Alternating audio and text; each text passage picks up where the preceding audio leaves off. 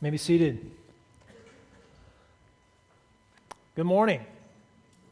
Glad you're here. My name's Robert. I'm the lead pastor, and I want to welcome you all. Uh, we have been going through a, a, sermon series in the book of Deuteronomy. You may want to grab that Bible that's under the chair in front of you, or if you've got a Bible on your phone, just be finding Deuteronomy 7. It's okay to look in table contents. You don't know where Deuteronomy is, fifth book in the Bible. Uh, always lots of folks at Mercy House where they're first experiencing the Bible, where things are. So don't feel bad if you don't know where Deuteronomy is, but Deuteronomy 7 is where we're going to land here in a minute. Uh, we, I've been saying that Deuteronomy is kind of a pep talk that Moses is giving Israel before they go into the promised land. So, part of it, or a lot of it actually, is remembering the ways that God has uh, intervened in their life uh, in the Exodus and uh, in things that happened in the wilderness and things leading up to this moment where they're about to go in the promised land. And and he, he gives them that backstory, and there's some remembrances of some victories they've had, some failures they've had, in order to then ha- cause them to want to engage in the conquest that's before them. And that conquest is going to require them uh, to remove the people that currently live there. And I'm, I'm calling them the Canaanites, kind of as a, a catch all uh, phrase, uh, because it's the Canaanite uh, plain. And we heard in the beginning of this uh, Deuteronomy 7, a kind of a recap of the terms of that conquest, and, and they're, from our modern to our modern ears, very severe. Uh, he is telling them, for instance, to make no covenant with them, to show no mercy to them, to devote them to complete uh, destruction.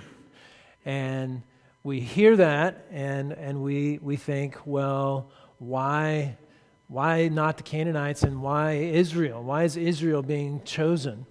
to be the, the people that God is for and the people that God's going to establish in, uh, in, in the promised land. And that's been, that question's been coming up all throughout the, the sermon series. And I've been mostly saying to people that ask me that question, read Deuteronomy 7, and I promise you we'll get there. Well, today we're there. All right?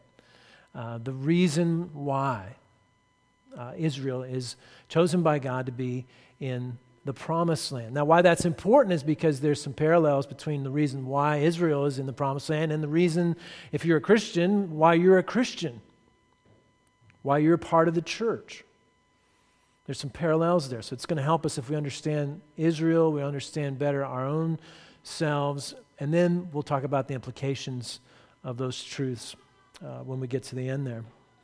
So, not to go into other sermons that have dealt with this, but as we look at this restating of the terms of the conquest, uh, it, it does, it's upsetting to us to hear, wow, that they're going to totally wipe out uh, the Canaanites. And what I think is a, a couple things that are helpful to, to realize. One is it's not a license to kill everyone who's not like them. It's, it's, it's the permission to wipe out those in a particular geographical area because God wants to reestablish a, a, nation there, and from that nation, he's going to bring a Messiah. And he's got a, a worldwide plan that he's putting in motion. But at this moment in the history of God's redemption of human beings, this is what is required. It's the only other time. Right? This, is, this is it, a time when, when he asks his people to do this kind of a thing. You might think of it similar to um, uh, like an amputation right? No doctor wants to amputate. That's the last thing, last resort.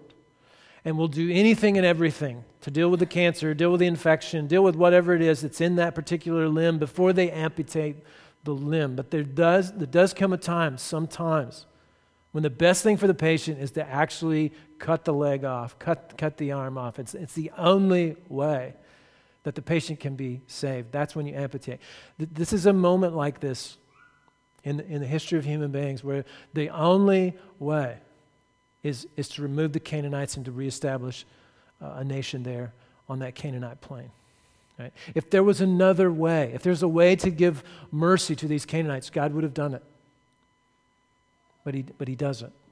It's a, it's a moment where amputation is required. Uh, you, you, you get to see some of God's thoughts regarding why he's moving the Canaanites out. He's moving the Israelites in in verse 3 of Deuteronomy 7 when he's saying, You shall not intermarry with them, giving your daughters to their sons, or taking their daughters for your sons, for they would turn away your sons from following me to serve other gods. Then the anger of the Lord would be kindled against you, and he would destroy you quickly. But thus shall you deal with them. You shall break down their altars, dash in pieces their pillars, chop down their asherim, and burn their carved images with fire. This gives you a little insight into, into what God is, is doing. He's desiring to set up true worship among the nation of Israel. This uh, don't intermarry is not some hatred of other groups, it's not some racism, it's a hatred of false worship. And the Canaanites are participating in false worship, and God wants to reestablish true worship. Now, we, we learned, uh, again, like two weeks ago when we looked at Deuteronomy 5 and the Ten Commandments, that worshiping a false God leads to death. This is not an unloving thing for God to require true worship. True worship leads to life. And so, again, God is, is, is dealing with the people, not like some mob boss who's saying, if you don't do what I say, I'm going to break your legs. He, he's, he's saying, like an oncologist, if you don't do what I say, you will die. And he gives these commands. He gives these commands regarding especially true worship because it's a path back to Eden, it's a path back to life. So you may be asking, well, what's wrong with Canaanite worship? The same thing that's wrong with any other worship other than the worship of the one true God. Now, as I say that, I'm not saying that the United States of America should not be a place where all uh, have the freedom to worship. No, absolutely. I'm a huge fan, okay? I'm glad that we live in a place where any, anybody can worship however they want, right? But I also want the United States of America to be a place where I can say all those other religions are false and that there is one true God. There's one true way to worship that one true God. What's wrong with Canaanite worship is the same thing that's wrong with every other kind of worship other than the one true God, and that is that it's self centered. It's a self centered kind of worship. Canaanite worship was based on basically fertility. We're trying to have more babies and have better crops. And those fit together because you needed a lot of babies to grow up and help work your crops. And the more babies you had, the better you had to farm your crops, right? And it would be similar to us in how we desire to have a big fat bank account. We want the security of having a big fat cushion of money. Well, the Canaanites are no different. They, they want to have safety, they want to have security. And so, this is what drives them to worship fertility gods and goddesses, such that they could have security and safety for their family, or so they thought. Right? Self centered worship always has a means of control of the god or goddess. This is the essence of an idol. If you have a, a concrete idol, it's, it's, they don't think that that actual idol is the god or goddess. They see it as a means by which they can get to the god or goddess in the unseen. And so they, they relate with that idol as a way to control the god or goddess, and they offer up sacrifices. Or for the Canaanites, they participated in, in, in sexual religious practices to try to convince the god or goddess to give them more fertility. But again, it's self centered. Not much different, not different at all, actually, than our own self centered versions of worship. Some of which we call Christian worship. And they're very self centered. I've been using this phrase um, multiple times throughout this uh, sermon series that comes from a, a book called Soul Survivor, but it, it's a, a, twisted version of Christianity that's not a true Christianity. And this guy that writes this book, he calls it moralistic therapeutic deism. It basically goes like this moralistic part is God wants me to be a good person, do good deeds. And if I do those good deeds and I'm a good person, He'll give me a good life and I'll be happy. That's the therapeutic part.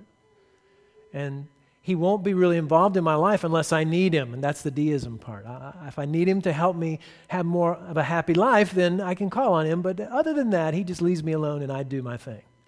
That's not Christianity. That's not a true worship.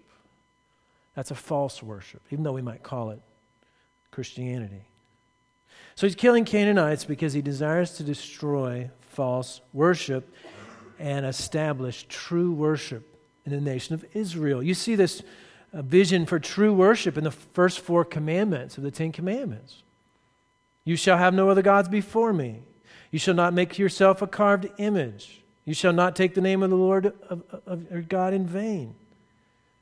Observe the Sabbath day to keep it holy. All those are about true worship. He wants to establish true worship. He wants the nation of Israel to, to represent this sort of reintegration of God and humans. The reintegration that's needed because of the disintegration of sin and its effects that occurred because of human beings and their rebellion against God. Again, it's a path back to Eden. He wants to reintegrate humans and God, humans and humans humans and even the earth, the way that the Israelites are, are going to be commanded to care for the earth and to work and to steward the nation that they've been given, all of this represents the reintegration that God wants to bring about by His grace. Now, that's all review or catch up. Um, Moses, being a good preacher, he, he, re, he repeats himself over and over and over and over again. So we see these themes over and over. So it's helpful if you, if you haven't been with us or if you just needed a refresher. So, still the question lingers why Israel? Why Israel? And he answers this, or at least begins to answer this in verses 6 through 9. He says, For you are a people holy to the Lord your God. The Lord your God has chosen you to be a people for his treasured possession out of all the peoples who are on the face of the earth.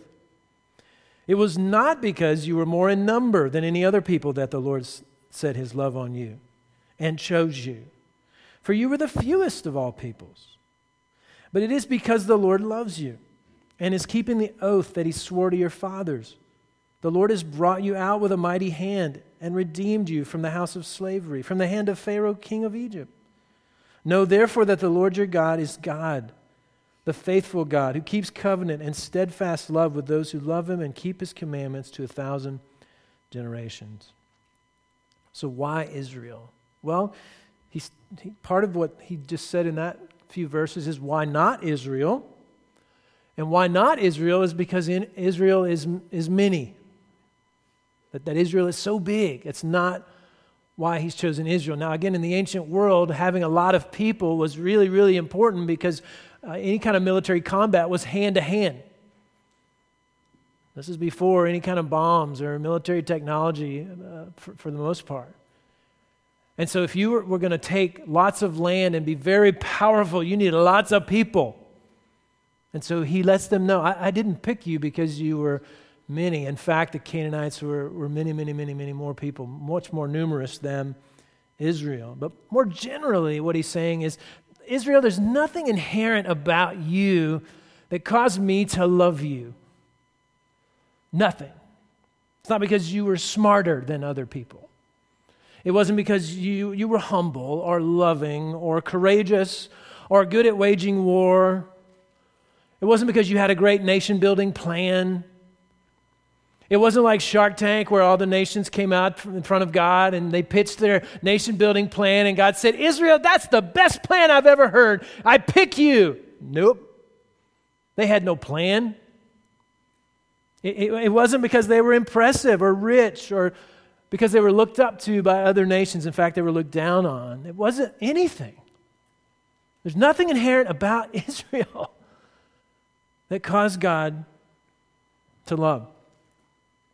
So, why? Why Israel? A couple reasons. One is God's love. He loves them. He says he set his love on them. He says, I love you because I love you. That's basically what he's saying. He's saying his love is absolutely unconditional. There's nothing that Israel did that made them worthy of his love. He merely set his love on them. He loves them because he loves them. Number two reason is because of God's promise. Four to 500 years before uh, this sermon's being ad- ad- addressed to Israel, God is making a promise to a man named Abraham. He's saying, Abraham, I'm, I'm going to I'm going to start with you. Out of your family is going to come a nation, and that nation is going to uh, take possession of a land. And in that land, I'm going to dwell with you. My presence will be with you. And then I'm going to bless all the nations through you. And he made this promise, and he made it in an interesting way. One of the places in the Bible, Genesis 15, where he affirms the covenant with Abraham, they do this covenant cutting ceremony. This is an ancient practice where they would take animals, cut the animals in half, put one side of the animals on one side, the other side on the other side, and then the two people making the covenant would walk through the middle of those animals. I know it's kind of bloody and gory and gross, but they'd walk through it, and it was called cutting the covenant. And what they were saying is if I don't hold up to my end of the deal, you can do to me what has been done to those animals. And it's sort of like a, a, a handshake, but very intense kind of handshake. Right? But here's the interesting thing in Genesis 15, uh, Abraham cuts the animals. He gets everything set up. He's waiting for God. God doesn't show up. God's late. He, he's waiting, he's waiting, he's waiting. And then God finally shows up, puts Abraham in a, in a deep sleep. And God Himself moves through the animals to cut the covenant. It's his way of saying, I will make good on this covenant. No matter what, no matter what humans do and don't do, I'm going to make good on this. And so, here, four to 500 years later, God's making good on that promise. Not because the Israelites have been good boys and good girls. In fact, there's, there's had to be a, a 40 uh, year delay to discipline them in the wilderness before they could bring them into the, the promised land. They're being anything but helpful.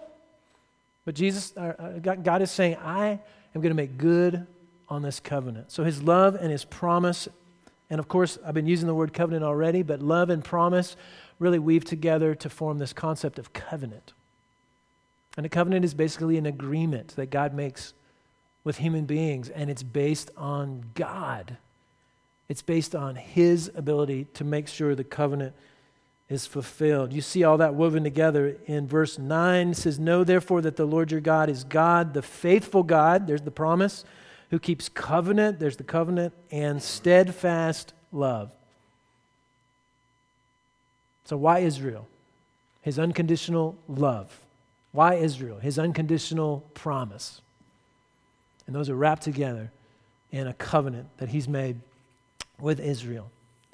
Uh, in this text is used uh, this very important word in the Old Testament. If you know any Hebrew, this is one of the words you should know the word hesed. And it's usually translated in the English Standard Version, which is what we're using today, as steadfast love. And it's, it's described this way. This is it from uh, the doctrine book, actually, that we're using in my small group this semester describing this Hesed idea. It says it's not a stretch to say that the word Hesed, in essence, summarizes the entire history of God's covenantal relationship with Israel. Hesed is God's loving kindness, the consistent, ever faithful, relentless, constantly pursuing, lavish, extravagant, unrestrained, one way love of God it's often translated as covenant love, loving kindness, mercy, steadfast love, loyal love, devotion, commitment, or reliability. It's quite a paragraph. This concept, it's just exploding with, with meaning about the character of God. If that was a little much, we could go to the Jesus Storybook Bible. It says here that Hesed love is as God loves us with a never stopping, never giving up, unbreaking, always and forever love. And the proof for Israel of that kind of love that God has for them is the Exodus.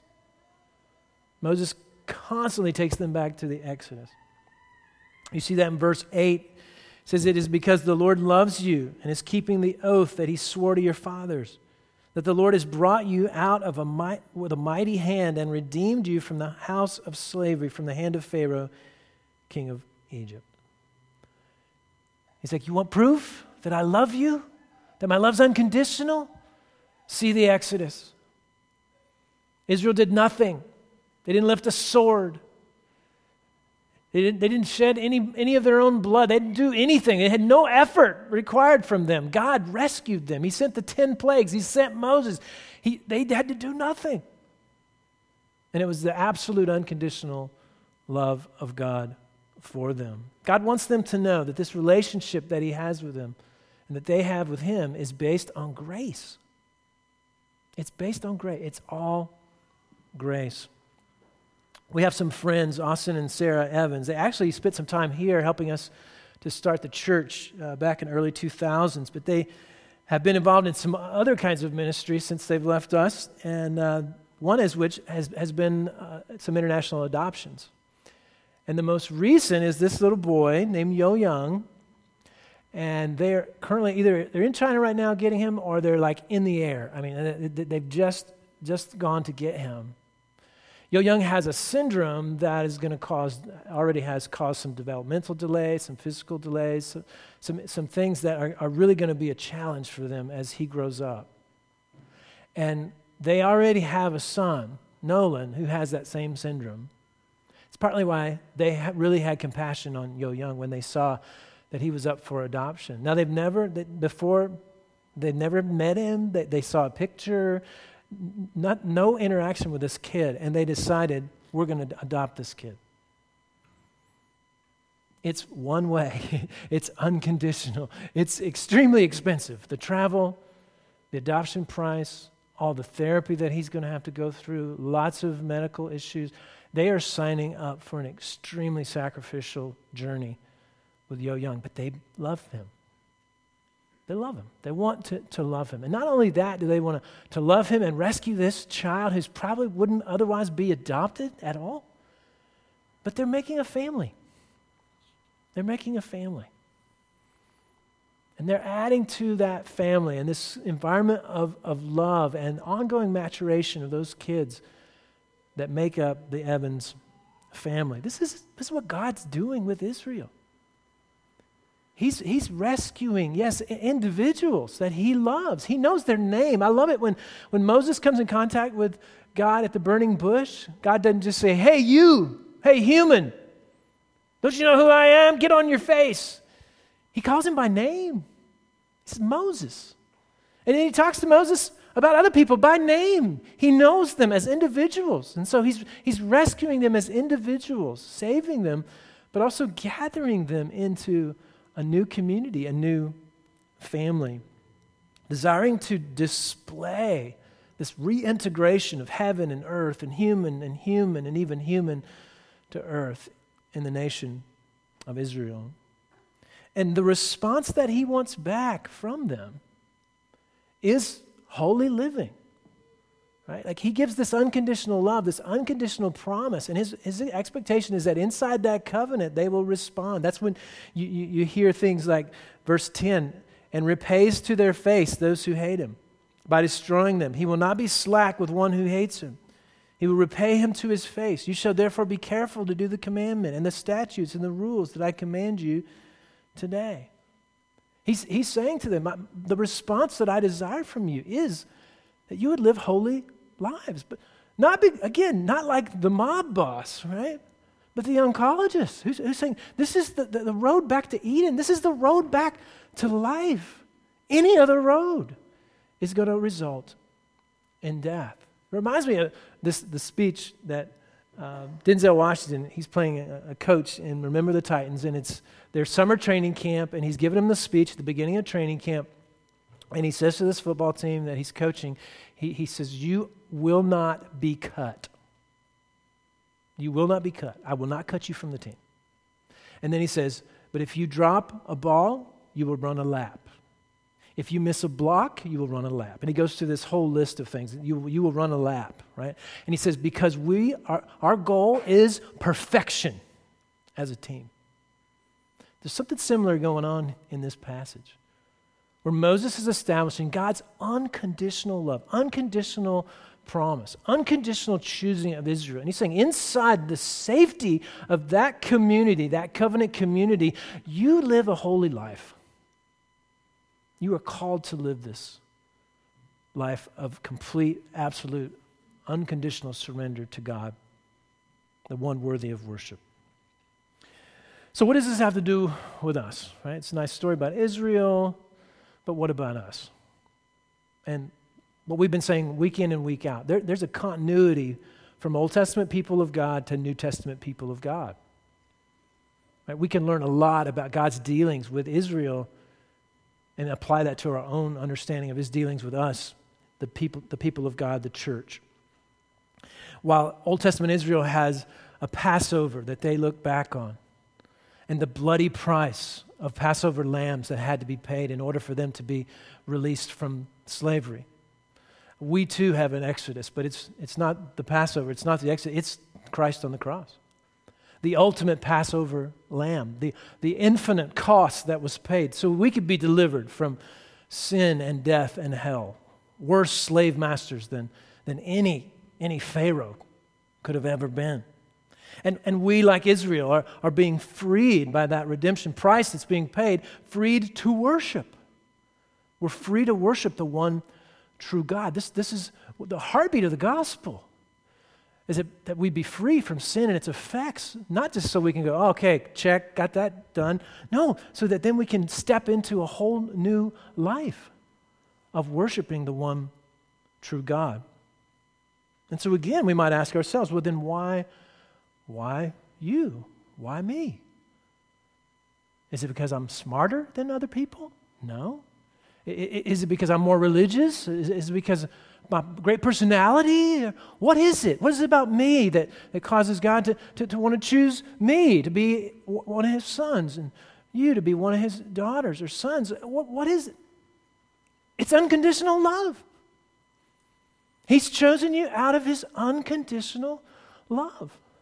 He's chosen you out of his unconditional promise. In fact, when he's, he's calling you to faith in Christ to be reconciled with God, he's actually still making good on the promise he made to Abraham. When he told Abraham, I'm going to raise you up a na- as a nation, now that nation, I'm going to bless all other nations, he's talking about Christ being raised out of Israel and uh, eventually men and women from every tribe and nation and tongue being called to faith in Christ and brought into the family of God. So you and me, too. Part of, part of why, if we're responding to, to the gospel with faith, it's because God has chosen us out of his unconditional love and his unconditional promise. This is throughout the New Testament. This is not just Old Testament stuff. It's throughout New Testament. I'll give you three examples, three different parts of the Bible. The Gospels. Uh, here's, this is Jesus in John 15, 16. He's talking to the disciples. He says, You did not choose me, but I chose you and appointed you that you should go and bear fruit and that your fruit should abide. He's like, You didn't choose me, I chose you. The absolute unconditional love that Jesus has for those disciples, his promise, his faithfulness, this is what drives that. In Acts 13 48, this is when the, the Gentiles, the non Jews, begin to respond to the gospel with faith. And Luke, the writer, is saying, When the Gentiles heard this, they began rejoicing and glorifying the word of the Lord. And as many as were appointed to eternal life believed. Same kind of idea. Luke sees these Gentiles, these non Jews, coming to faith in Christ, being part of the people of God, and he realized God is choosing them, He's appointing them, He is intervening in their life by grace. In one of the letters, uh, Apostle Paul writes to the Ephesians, uh, chapter 1, verse 3 Blessed be the God and Father of our Lord Jesus Christ, who's blessed us in Christ with every spiritual blessing in the heavenly places even as he chose us in him before the foundation of the world, that we should be holy and blameless before him. In love, he predestined us for adoption to himself as sons through Jesus Christ, according to the purpose of his will, to the praise of his glorious grace, with which he has blessed us in the beloved. Again, this idea that out of love, God is choosing the Ephesians. He's calling them to faith in Christ. He's bringing them into the people of God. So, why am I a Christian? Well, on the ground level, I'm a Christian because I heard the gospel. I understood the gospel intellectually. I considered the gospel. I wrestled through my questions. I read some things. I listened to some sermons. I, I talked to some other Christians. I got to a place where I understood it and I believed it. And I, I didn't just believe it intellectually, but I believed it and trusted in it for my salvation, right? So that's on the ground level. But, but on the ultimate level, why am I a Christian? Why are you a Christian if you're a Christian? It's because God chose you. His unconditional love, His unconditional promise that He's fulfilling. If you're a Christian, it's by grace. It's by grace alone. And this is good news. This is good news. Now, you might be asking, well, how do I know if I'm chosen? Well, listen to what Apostle Paul says to the Thessalonians about how he knows they're chosen. 1 Thessalonians 1 4 says, For we know, brothers, loved by God, that He has chosen you. Because our gospel came to you not only in word, but also in power and in the Holy Spirit and with full conviction. He's letting the Thessalonians know, I know you're chosen. Why? Because when I preached the gospel to you, you responded with saving faith. It wasn't just an intellectual thing. It wasn't just, oh, that's interesting, Paul. Hey, thanks for sharing. I think I'll be heading on now. No. No, they believed it, they trusted in it. It began to change their lives and transform them, and they began to look more and more like Jesus Christ. And he's like, That's how I know that you're chosen by God, that He has intervened with His grace. When the, the Apostle Peter is, is talking with Jesus, and the, uh, Jesus is asking them, who, does, who do the disciples say that He is? And Peter says, You're the Christ, the Son of the living God. And this is in Matthew 16. Jesus doesn't say, Wow, Peter, you're so smart. I'm going to give you an A. He says, Peter, flesh and blood did not reveal that to you, but my Father in heaven. It's supernatural. You cannot discern the gospel. You cannot come to saving faith in the gospel unless God intervenes by grace.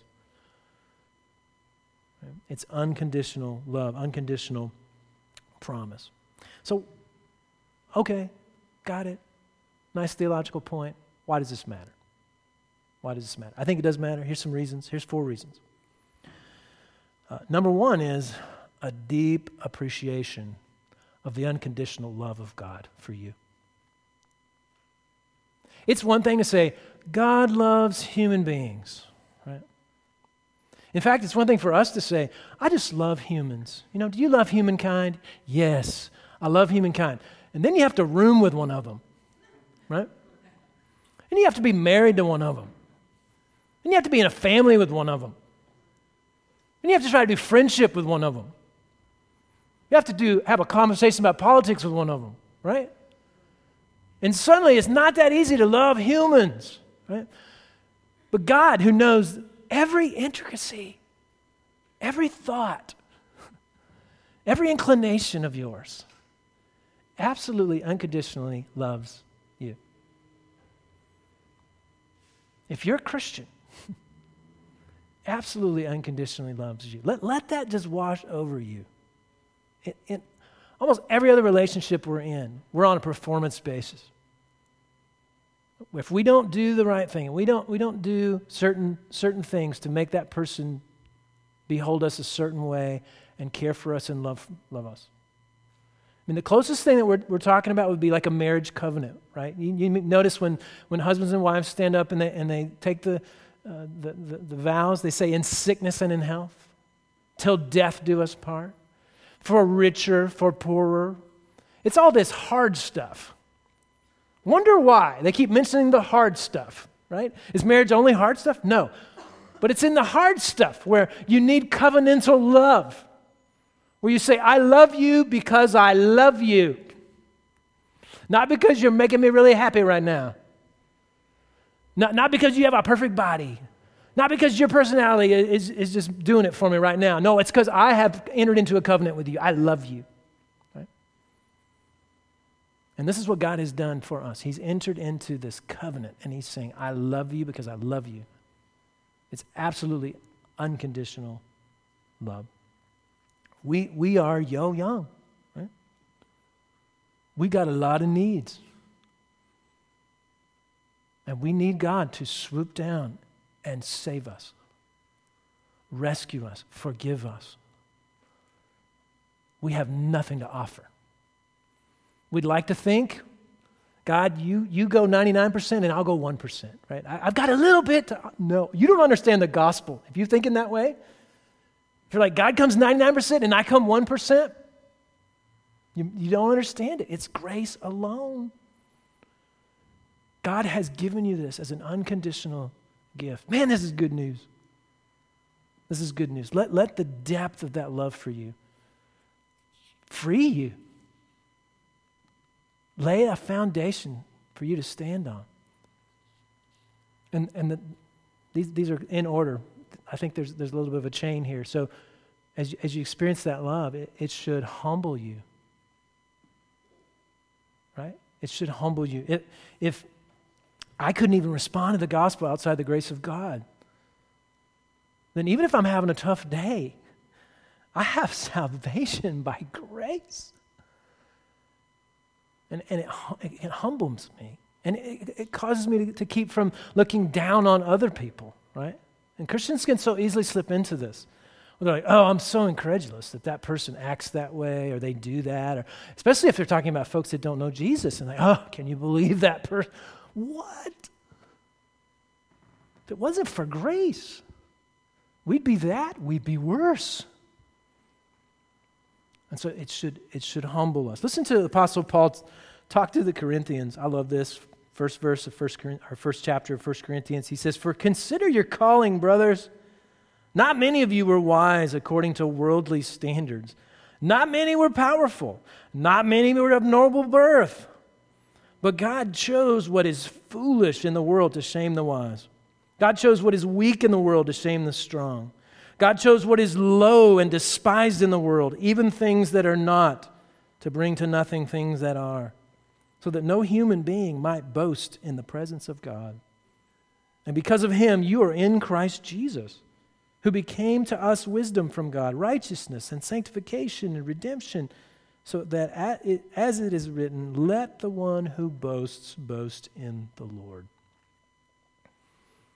And if you've ever read 1 Corinthians, you know that the Corinthians were messed up. Like they, they had become so haughty about their particular spiritual gifts, and Paul just cuts them down to size. He's, he's like, Remember, you had, you had no noble birth, no power, no money, no wisdom, no nothing. And God saved you. He chose you. He swooped you up in his unconditional love, right? It humbles us. It humbles us. It also makes us holy makes us holy. Titus 1 1, Paul, a servant of God and apostle of Jesus Christ for the sake of the faith of God's elect and their knowledge of the truth, which accords with godliness. Oftentimes, when you see Paul using uh, concepts around election or choosing, he's also wrapping around that holiness. And there's a reason, because he understands that if at your, the deepest part of your heart, you know that the reason that you're in Christ is by grace alone, it motivates you to live a holy life. That the deepest motivator is not God's going to get me, God's going to stop loving me if I don't do the right thing. No. It's because He is loving me unconditionally that motivates me to live a holy life. Again, you heard it in Ephesians 1 that I read earlier. He chose us in Him before the foundation of the world that we should be holy and blameless before Him. Charles Spurgeon, who was a, a pastor in the 1800s in London, he, uh, he says this in one of his sermons, actually on Deuteronomy. He says, There's no truth of God that can so nerve a man to piety. That means motivate them to holiness as the fact that he was chosen of God before time began, loved by you with an unlimited love that never moves and that endures to the end. Oh my God, I desire to spend myself. And again, he's saying this deep knowledge of the love of God motivates him to live a holy life. You may have heard of, of a concept called church discipline, where when a person becomes a member of the church, part of the, what they're signing up for, they're saying, you know, if I go off the rails and I begin to live a life that's habitually repeatable, like repeatably non repentant in a particular area of my life, that I'm giving the church permission to come and to, to exhort me to come back to Jesus and to repent. And that starts off in a very private conversation with a, a, leader and that person. And then if they're not interested, then a, whole, a couple of other people get involved. This is all in Matthew 18, and Jesus lays it out. And then if, if they're still not un- willing to repent, then the whole church could get involved. And the whole church could even vote to say, we're, we're going to revoke your membership of the church. Right? And the reason is not so we can modify behaviors, it's because at that point the church would come to believe that the person actually is not a Christian. And they would implore them to come back to Christ and to repent. And the reason the church would think that way is again, if someone knows the unconditional love of God, they wouldn't be going off the rail like that. They wouldn't be in this habitual, repeatable, non repentant kind of a life. And so they're exhorted to come back to receive the unconditional love of God and to be back in a holy way of living. Fourthly, this understanding of, of God's unconditional love, his unconditional choosing of us, it should make us bold in sharing the gospel. It makes us bold in sharing the gospel. If we, our understanding is the, the way we become a Christian is primarily the work of God's Holy Spirit on us, then anybody's game. Anybody who, who may be far, far, far in our own mind from God could become a Christian.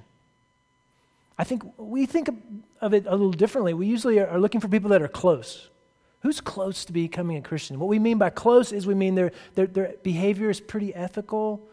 They don't cuss a lot they're kind of quasi Christian, and then maybe, maybe they could easily kind of come over the line.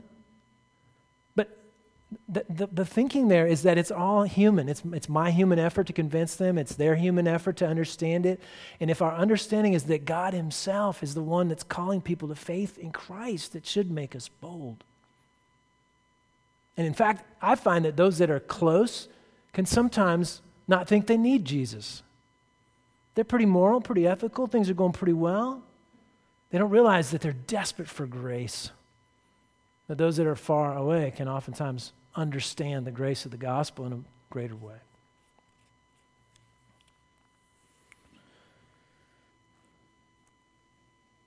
So as we as we come to this table, we are reminded of this truth again and again. You think about Jesus and his disciples. This is the night before he is going to die on the cross. And he's sitting there with his disciples. And oh, what a group. They're not necessarily the board of directors, right? These are not really smart. They're, they're not really powerful. No one has a lot of money. No one has really much to offer. In, in, in fact, they've just had an argument among themselves about who's the greatest of the disciples. A couple of them have gone over to Jesus and asked, Can I be on your right and on your left in the new administration? And one of them is going to betray him, another one's going to deny him. So it really didn't seem like they have much to offer. And so at that table, the only one really has anything to offer is Jesus himself. And he takes bread, he breaks it, he blesses it, he gives it to his disciples. He says, Take, eat, this is my body given for you. Do this in remembrance of me. In the same way, he takes the cup, and after he's blessed it, he gives it to them. He says, This cup is the new covenant in my blood. When he uses that word covenant, he's, he's, he's, he's using this language that they understand from the covenant community of Israel. And what he's saying is there's continuity between that Old Testament people of God and this New Testament people of God, but there's something new going on in this new covenant. That by the grace that, that, that Christ is going to offer up on the cross, he's going to form a new people of God. And those people aren't just going to be Israel, those people are going to be all the nations. And Jesus is saying that my payment of my death, the breaking of my body, the pouring out of my blood, is going to make the way for you to be rescued and brought into this new community. And just like we're about to do when we walk up here, the only thing we can really do is just receive it. because it's all grace. It's all grace. So if you're here this morning and perhaps you've, you've heard enough about the gospel, you've heard enough about what Christ has done for you, maybe you've read some books, had some conversations, heard some sermons previously, but you know that this morning you're at a place where you really want to receive Christ and his forgiveness for the first time this morning. I want to encourage you to do that. And that's what's happening on the ground. And what's happening at the ultimate level is God's been drawing you. He knows you, He loves you, He died for you. And He's drawing you into a relationship with Him, a life giving relationship in this life and the life to come. So if you're at that place, I encourage you to, to, to reach out to God in prayer, receive that free gift. And then come and receive the bread and the cup here in a minute as a way to profess that externally. For the rest of us, it's a reminder that it's all grace. You're acting this out. If you come up here and take the bread and take the cup and receive it, I always encourage people to come with an open hand and just let, let the person just place that in that hand of yours as a way to remember it's all grace. And as you receive that unconditional gift, you, you and, and you know when you come down here, you, you usually don't like try to pay a dollar for the for the cup, right? In the in the cracker, right? No one's paying when they come up here, right?